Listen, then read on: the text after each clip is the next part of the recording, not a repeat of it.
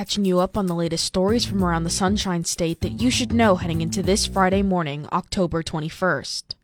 I'm Julia Cooper, and this is The Point from WUFT News. Black owned farms across the country are disappearing. From 1900 to now, the amount of black farm operators dwindled from about 1 million to less than 50,000. I spoke with Report for America Corps reporter Katie Hyson about one eastern Alachua County farmer working to preserve his own.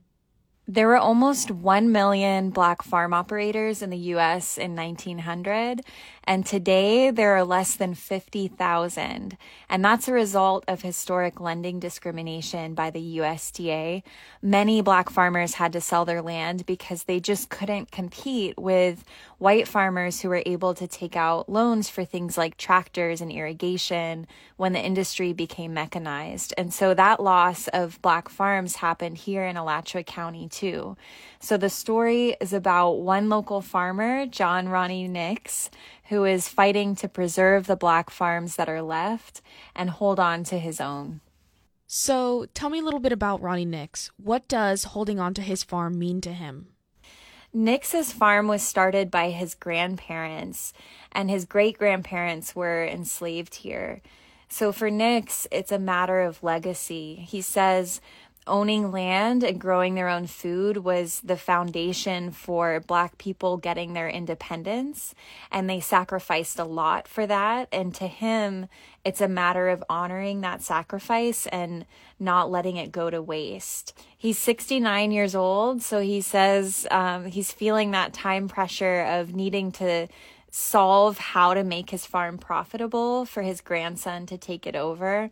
He compared it to sports. He said he felt like he was in the final quarter and down by one, but he's very determined. What are some of the challenges that black owned farms face today, and what is being done to address that? So, there are two main problems. The first is profitability. Black farms tend to be much smaller because of that historic lending discrimination, which presents these problems of scale. Black farms in the US are about 50 times less profitable than white farms on average. The second is getting the next generation interested in taking on the family farm, and profitability is key to that. The U.S. Department of Agriculture did recently direct $2.2 billion to compensate farmers for historic lending discrimination. Earlier, you mentioned Nix wanting to pass his farm on to his grandson. What are some of the barriers that are keeping younger generations from taking on legacies in agriculture?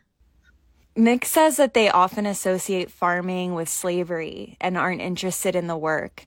They don't necessarily see it as Black independence in the way he does. Um, I also spoke with his 21 year old grandson, Keelan Fuller, um, who Nix says is rare among his peers. He's very ready to take on the farm. He said people don't usually see him as a farmer unless he's out in the farm in what he calls farmer clothes. Um, he said he's used to being underestimated in agriculture spaces. He thinks that black people may be intimidated away from agriculture because they don't see people who look like them running the farms. And so Keelan wants to change that.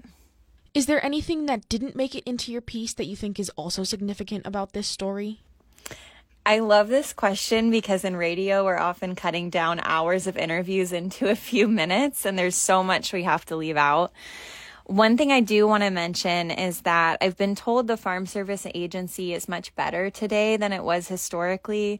There have even been some recent efforts to address historic discrimination and to specifically reach out to minority and black farmers with information about credit programs and other assistance. The US has had a small increase in the number of black farmers over the past two decades, which could be a result of some of those outreach efforts as well as a civil rights lawsuit settlement that put some money back into black farmers' hands. That was Report for America Corps reporter Katie Hyson on the preservation of black owned farms and how one Alachua County man hopes to keep his. Now, let's catch you up on today's top stories from around the state. Migrant workers are among those experiencing food insecurity after Hurricane Ian. According to the Florida Public Radio Emergency Network, state agencies are shifting their response from immediate assistance, like providing food and water, to long term recovery assistance. However, the need for those resources have not disappeared, especially among low income residents who struggle year round. At food pantries like one in Bonita Springs, the need for ready to eat meals and bottled water has nearly quadrupled. Civil rights organizations in Florida have launched a bail bond, a legal defense fund, and a drive to establish a statewide voter verification system after outrage sparked from footage showing voter fraud arrests.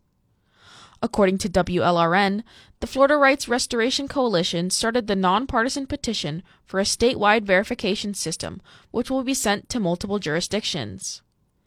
The footage that sparked this action showed citizens being arrested who were misled into thinking they could vote when they didn't actually meet the requirements. Each of them now faces a third degree felony charge, punishable by up to $5,000 and five years in prison. The Florida State Board of Education says that Duval Schools is one of 11 districts still not complying with new state laws, including the Parental Rights in Education or Don't Say Gay law. According to WJCT, the conclusion comes even though the districts have already taken down its LGBTQ support guide and directed teachers to remove all in for safe schools signs, among other measures. The Department of Education says it surveyed 31 districts for compliance, and six of the 11 that are still out of compliance are so even after updating their policies. Wildlife advocates want to save Florida's wild diamondback terrapins through commercial breeding. According to WUSF, the unique turtle species have become a popular pet in Asia, and the overseas demand is causing increased poaching within the state. In order to fight this illegal market, advocates want to create a legal breeding system in hopes of preserving wild populations. The organization spearheading this effort hopes that the Florida Fish and Wildlife Conservation Commission will discuss the issue when it meets on November 30th. Subscribe to the Point newsletter, which drops the latest Florida stories into your inbox every morning, Monday through Friday at 8 a.m. Visit WUFT.org for more information.